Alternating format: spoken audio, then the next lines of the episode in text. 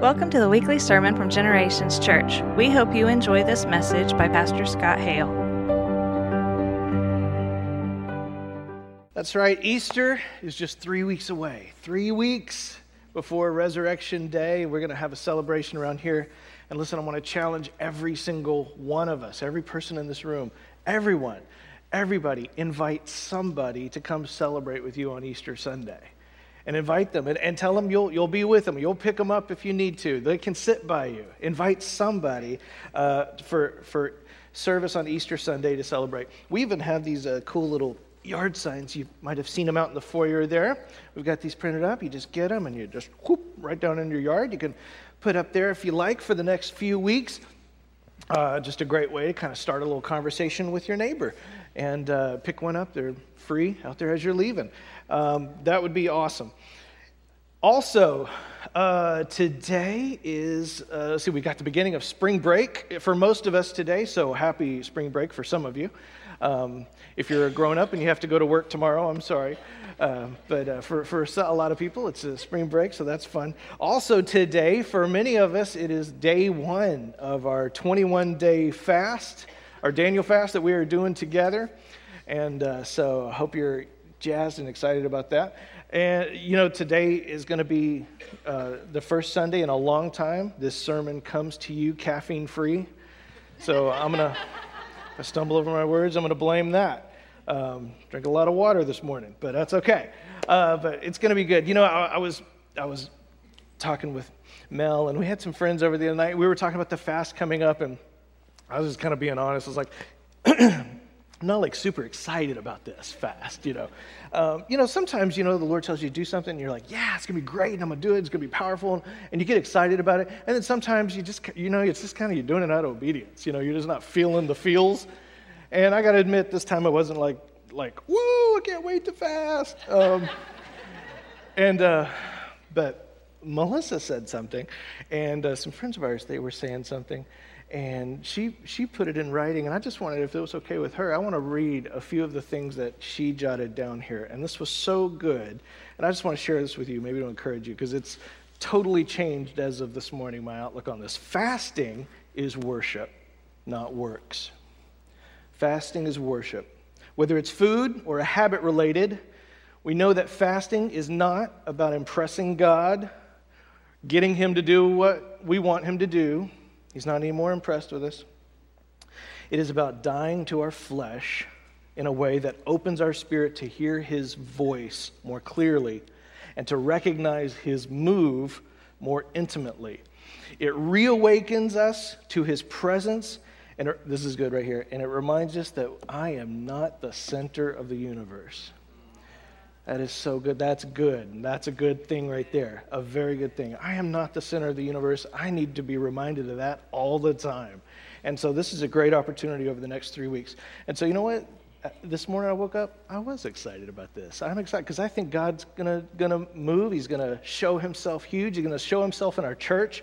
And it just makes it all the more easier when we're doing it all together as a community. So it encourages me that so many of you are participating in our 21-day Daniel Fast.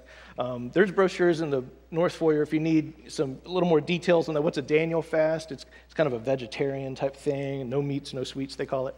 But there's even a little grocery list that'll help you out when you're doing things like that. And anyway, if you hit a rough spot and you need some encouragement, call me up. And I'll say, come on, you can make it one more day. If I can go without these breakfast tacos, you can too. Come on, we can do it. We can do it. Okay. Well, let's jump in here. We're in week 2 of our series, Show and Tell.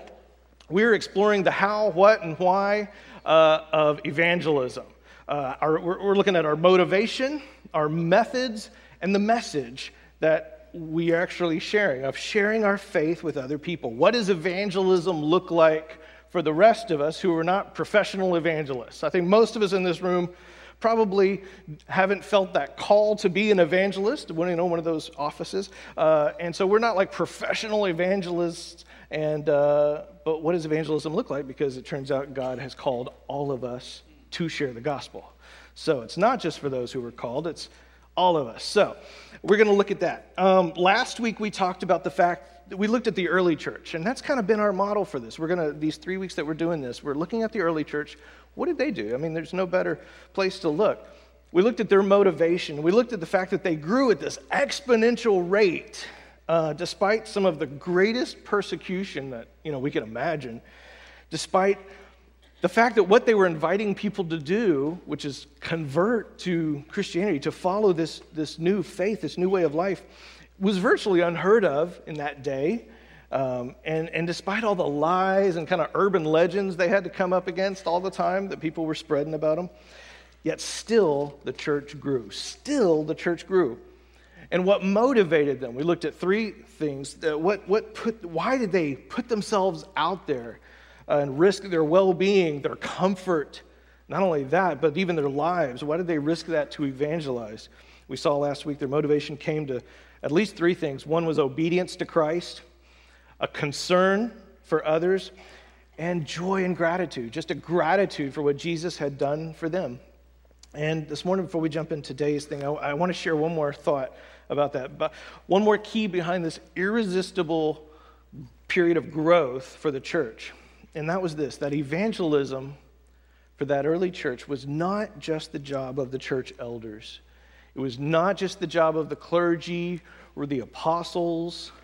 It was not just their job. They grew because the early church had a philosophy of involvement of every member.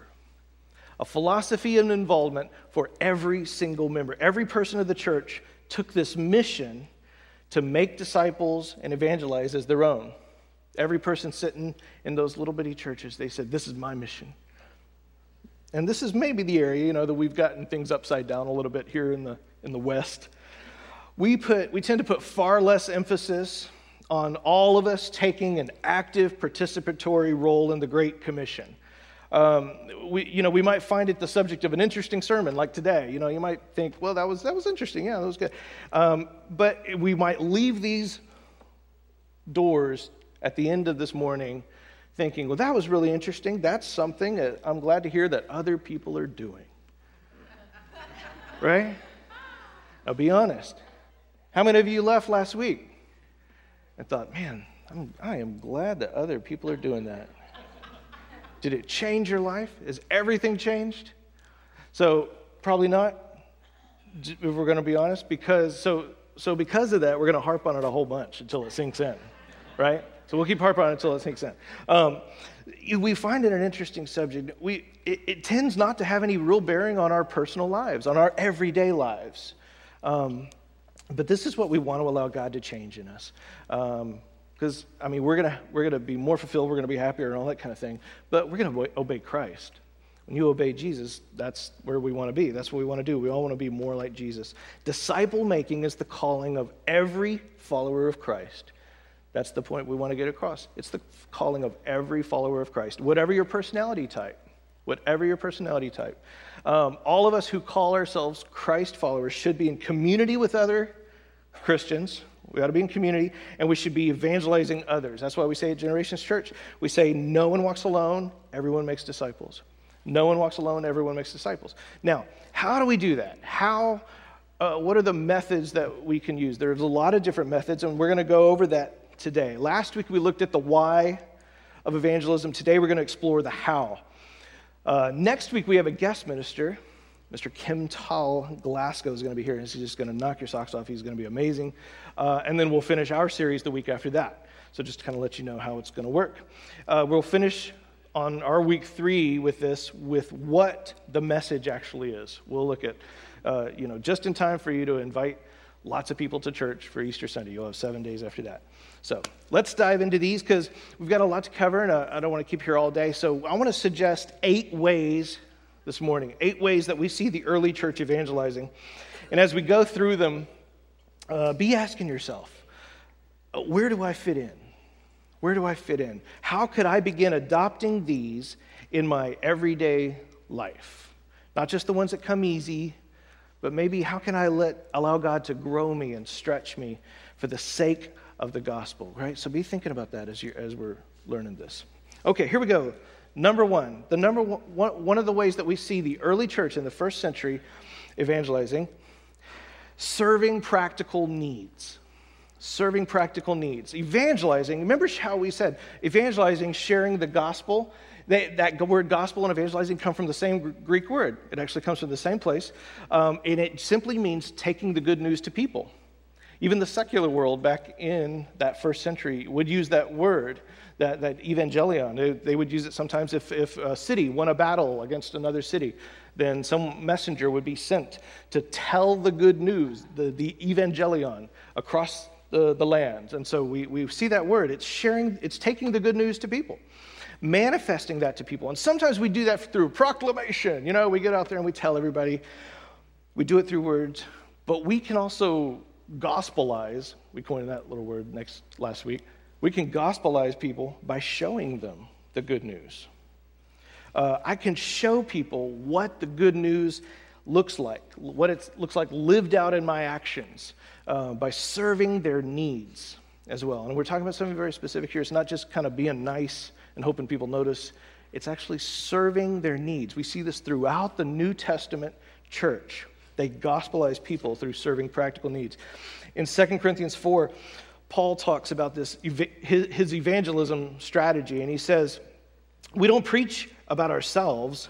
Instead, we preach about Jesus Christ as Lord. So in other words, the gospel is not really about me. It's not really about you. The gospel is about Jesus. It's the good news about Jesus.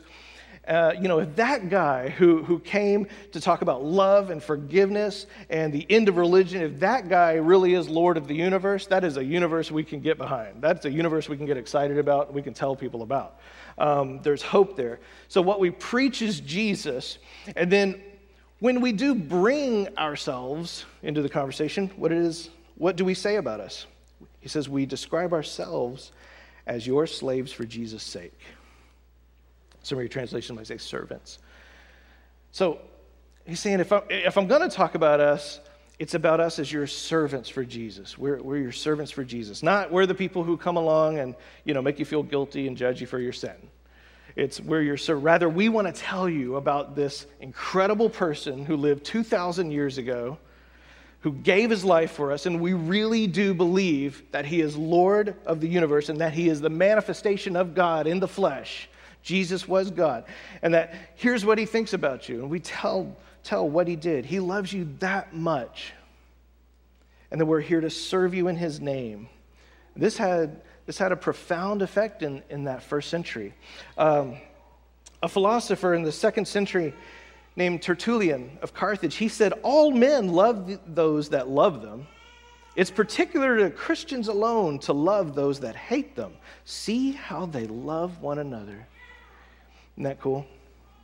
And one of the ways that you can put this into practice is by going to people in your circles, those maybe you people at work, your neighbors, your friends, and saying, hey, I'm a part of Generations Church, and you know we love to serve people any way we can. What can I do to serve you? What can I do to serve you? Is it maybe it's helping them babysit, maybe it's raking some leaves or something, carrying them somewhere, maybe there's a crisis, need to take them to the doctor, making a meal, whatever it is. Let me know how I can serve you. And you can do this on your own. You can do it as a group with some friends. You can get together. Maybe your home life group wants to get together and kind of do it communally. Maybe you and your family decide to get together. Guys, we're going to get together. We're going to go serve. And maybe for you, it starts even right here at church, getting involved in one of our volunteer teams who's serving either on Sunday mornings or during the week or something like that. One of the things we always need at Generations, is for people to step up and say, I'm going to be truly, fully committed, a functional part of this family. I want to be part of this family. I want to be part of this community, you know. And you make that decision to act like and serve as a valued, faithful family member rather than, you know, just continuing to be a guest in our home. We love our guests. But some of us have been like guests here for 2 years, right? You're family now, right? Wash some dishes. You know, that's what I would tell my boys. You know, it's like, hey, you're not a guest in my home. Go take out the garbage. You know, we're family, and that's where the joy really is. You know, and it's being connected, being a part of that family. That's what being part of a community is all about. And in the early church, we see this acted out. It wasn't just how the church acted toward non-believers that won people over. People were even won over in how they served one another. And the world was watching. There was another quote. This is by Cecilius Cyprian. He was a 3rd century philosopher. He said this about the Christians. He said, they love one another almost before they know one another. They love one another almost before they know one another. So when you get involved in serving, whether it's here at church or it's your neighbors or wherever it's serving, you're part of this evangelistic vision. You're helping to spread the gospel when you do that. People can come and they observe that and they say, this is beyond anything I've witnessed in pop culture. This is really cool and I want to be a part of this. Number 2, if not serving, then suffering. Suffering like Jesus, suffering persecution. Now, just what you wanted to hear, right? Suffering, persecution. Now, hear me before you tune me out, okay? Those with ears to hear, let them hear. When someone is persecuted, someone's picked on or whatever it is in our society, and they do not retaliate wrath with wrath, you see a whole new dimension there. You see that they really mean the love that they've been talking about. That's where you see that love, that they mean that. It's what we see in Jesus. He lived his whole life talking about loving your enemies, and probably people were like, yeah, well, let's see what happens when they come and get him. And then they got to see him live it out, loving his enemies. They saw it in the flesh, and that witnessed to people. And this was the case in the early church. We see it in the writings of Paul. He considered it like an honor, a pleasure, that he got to share in the sufferings of Jesus. Not because, like, oh, I love pain, but because he knew this is furthering the gospel. People are getting to see this, right? We find non-Christians watched the early church to see if they would live it out when they were suffering. The world was drawn to these people all the more when they saw it, because they saw they really walked what they talked. They really, they meant it, no matter how much persecution they endured. Here's another interesting quote. This one is by Athenagoras of Athens. He was a pagan philosopher who later converted to Christianity, but this is what he said. He said, they do not practice speeches, but exhibit good works. And when struck, they do not strike again. When robbed, they do not go to the law. They give to those that ask of them, and they love their neighbors as themselves. Wow. This was a philosopher who became a leader in the church because he witnessed this persecution. He witnessed people suffering and then acting like Jesus. Check out what Peter says in 1 Peter 3. He says, but happy, that word Pastor Albert was just sharing with us, happy, blessed, happy are you, even if you suffer because of righteousness. I mean, hey, if you're going to suffer, let it be for something awesome. Suffer for righteousness. You know, don't be terrified or upset by them. Trust in God. Don't fear intimidation. Don't be troubled by it.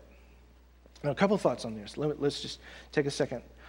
Notice this isn't the same idea of suffering that you sometimes hear religious people claim that God is into.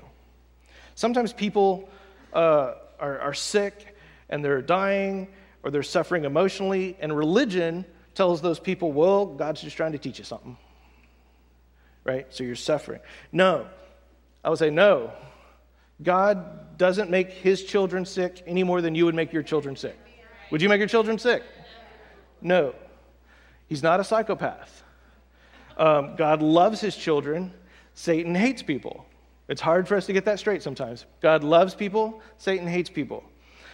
And you know, hurricanes don't come and wipe out homes because God got angry with sinners, as if Jesus never came to the cross and changed everything, right?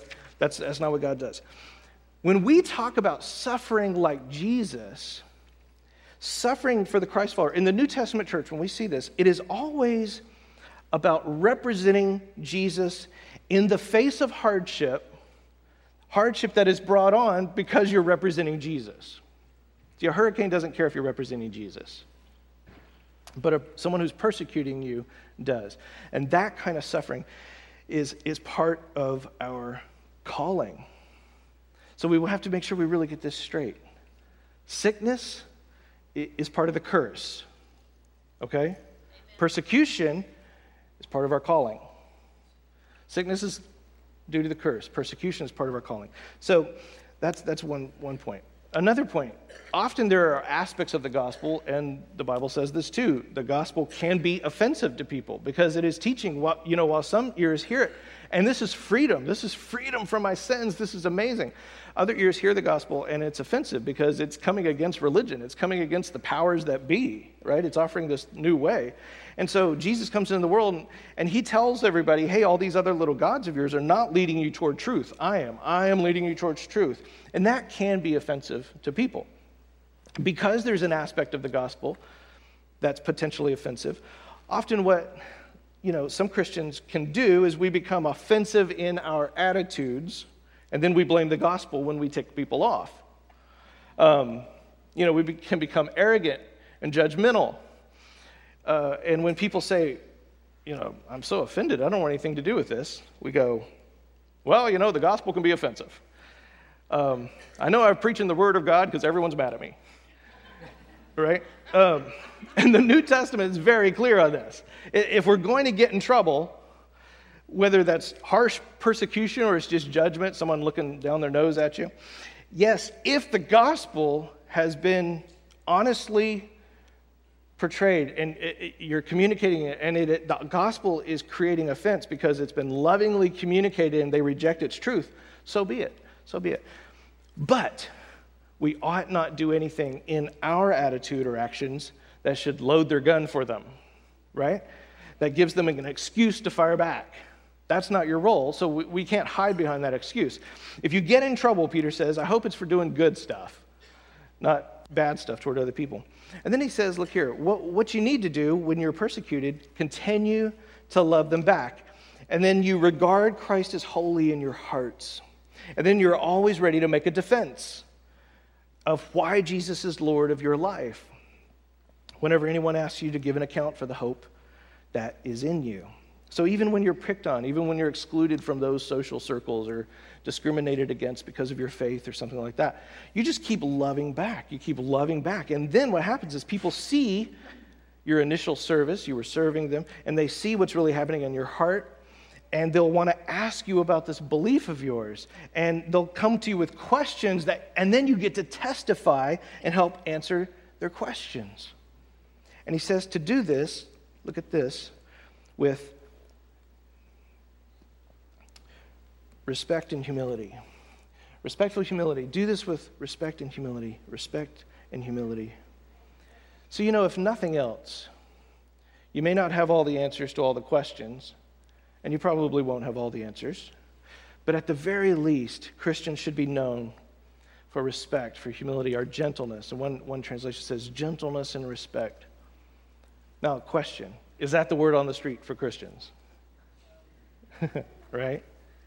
Well, I'll tell you about those fundamentalist, born-again evangelical Christians. They may not have all the answers, and you know I might not agree with everything they say, you know, when they talk. But you know what I can say about them is, man, when I look at how they talk with others that they disagree with, when I look at the kind of, you know, the petitions that they're signing, and I look at the rallies that they're organizing, when I look at how they have conversations with people, you know, that they disagree with. Boy, those people are filled with respect and humility.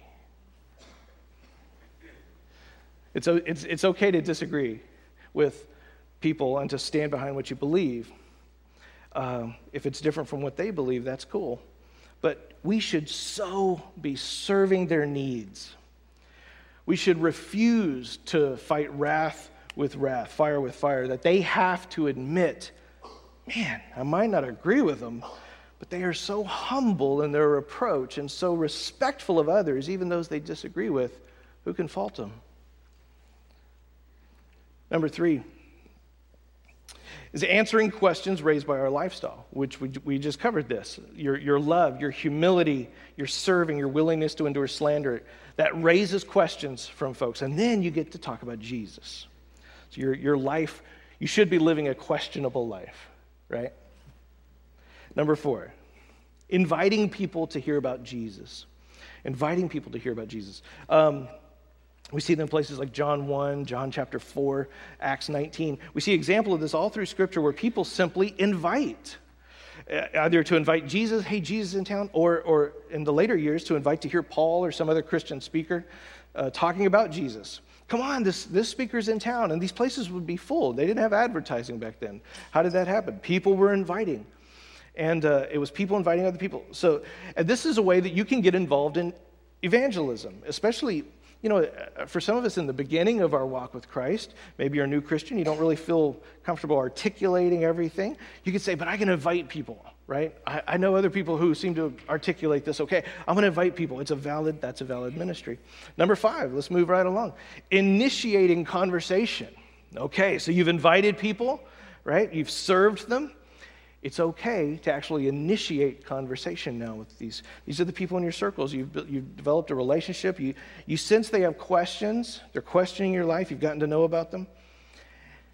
And you just say, hey, can I talk to you about a way of living, a way of thinking, of understanding that has had such an impact on my life? Can I tell you about that? And if they say no, or you start to tell them and they're like, you know what, I'm not really interested. You say, that's fine, no worries. You don't have to just barrel on through. You don't have to get freaked out. But you can initiate conversations about Jesus. And who is it about? What are we talking about? We're talking about Jesus, right? This isn't a conversation about switching religions from one religion to another, or a conversation about you need to join this church or something like that. It's about Jesus. He's the core of the gospel. You can talk to people about that. And then we go from initiated conversation, which we see modeled by Jesus and by the apostles in Scripture. We go beyond that to proclaiming the gospel publicly and house to house. Proclaiming the gospel. This is often really the one that most people think of when we say, we're involved in evangelism. We think of this, and for some people this is the scariest sounding one. But if God moves on you to go street evangelizing or knock on doors or to walk up to people in the mall, go for it, because it's in Scripture. We're not going to stop you. That's right there in Scripture. God uses people to not only have conversations with people they know, but to be led by the Spirit and share the gospel with people in public places. In the book of Acts, it says, every day they continued to teach and proclaim the good news. That's Evangelion, that Jesus is the Christ, both in the temple and in the houses. And one translation says they could not stop preaching. They couldn't stop every day. So sometimes we shy away from this form of evangelism. And if we have to be honest, one reason, let's admit it, because there are some religious groups who are sort of well known for this kind of evangelism. And we think, well, we don't really want to be associated with those guys, and so we're just going to concede that method to them, the knocking on the front doors. But, really, I think this could be a really cool idea to build on, right? We could make a T-shirt out of it, maybe that just says, not a Jehovah's Witness or a Mormon, right? What a great first line, right? And way to open up. Just say, hey, I'm from a local church around here, and I'd love to talk with you about my faith. Are you open to it? And if not, that's okay too. So just a thought. Great T-shirt idea. Number 7, writing about the life of Christ.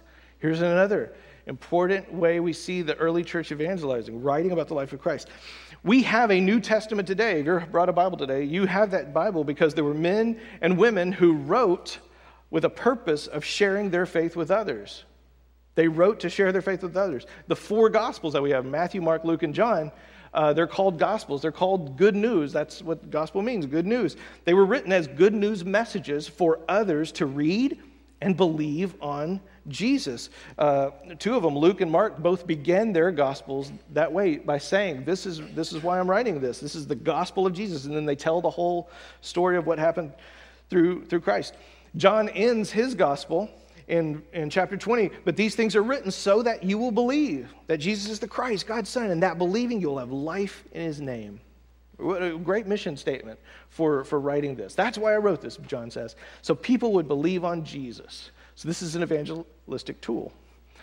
Now, even today, the writing doesn't stop. We've been blessed by the message of Jesus through people's writing throughout the 19th century, the 20th century. Some great writers have come out, authors who, use their gifts and talents to write passionately and persuasively about the gospel. And we look to those, we're kind of like, those are heroes to us too.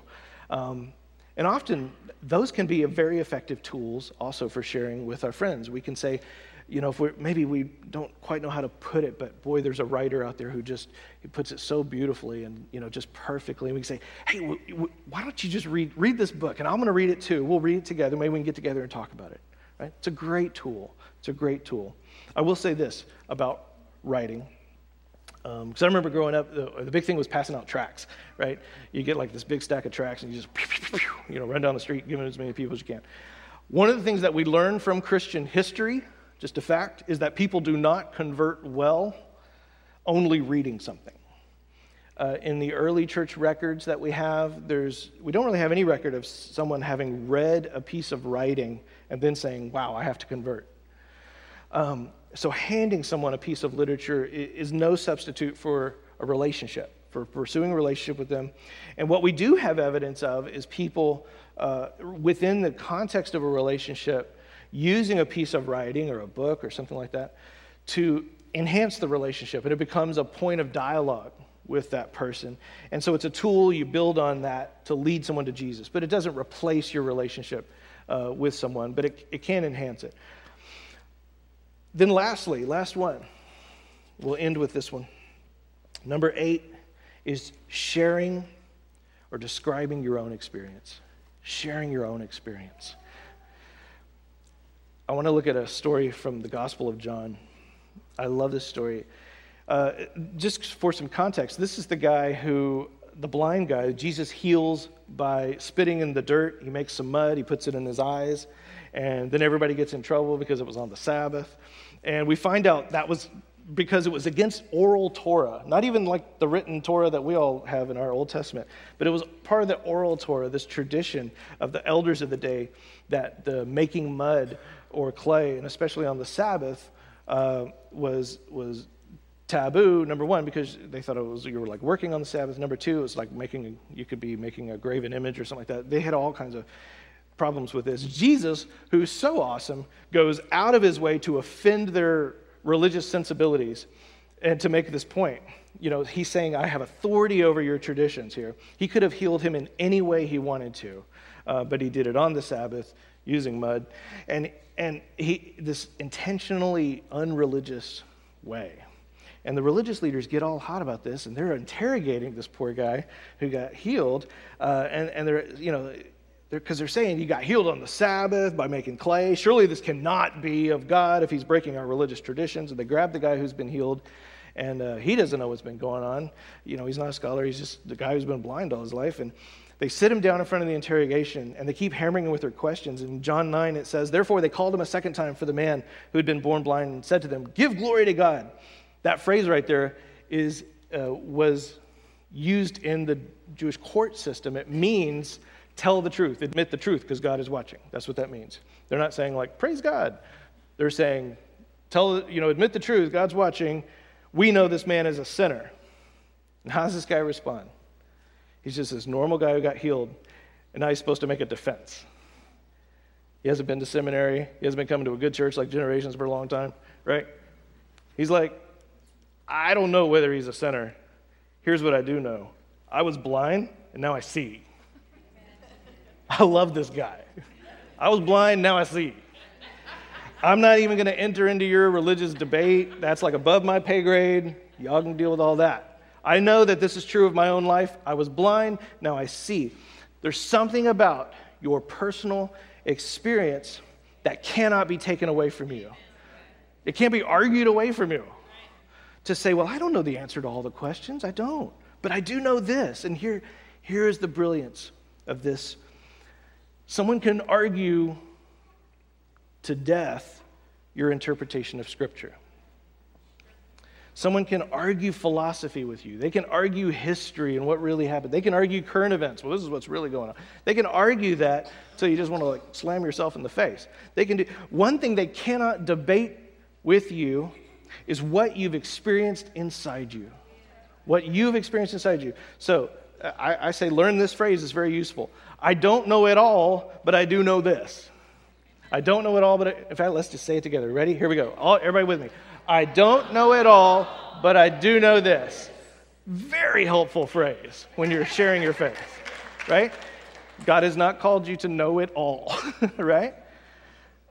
Everybody can do that.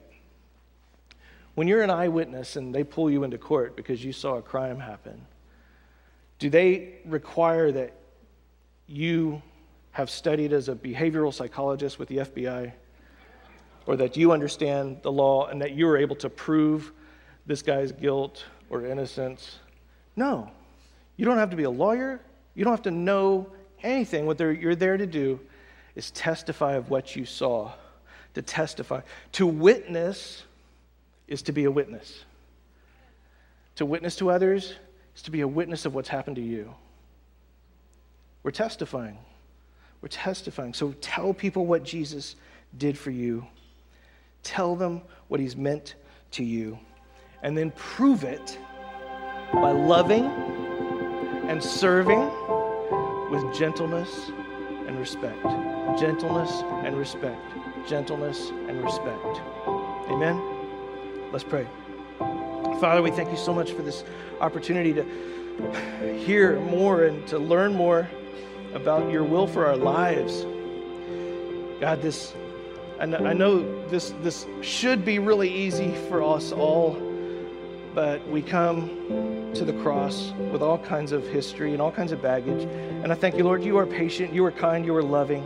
You understand that. And I thank you, Lord God, that your Holy Spirit right now is moving on every heart in this room to start living with courage, to start living, trusting you to go before us and to be there with us, that you're not sending us out like lambs to the wolves, but you're with us. The Holy Spirit is with us. You've left us a comforter. You've left us the Spirit of God. Thank you, Lord. Help us to be the disciples you want us to be disciples who make disciples, Father God, and help us to do it together because no one walks alone. We thank you for that. In Jesus' name we pray. Amen. Amen. Amen. All right. If you have anything in the world that you need prayer about before you leave, I want you to come on down. Let these wonderful people pray with you. It's not the same when we pray. And, yes. Thank you for listening. Be sure to visit gchurch.net for more information about this podcast and other resources.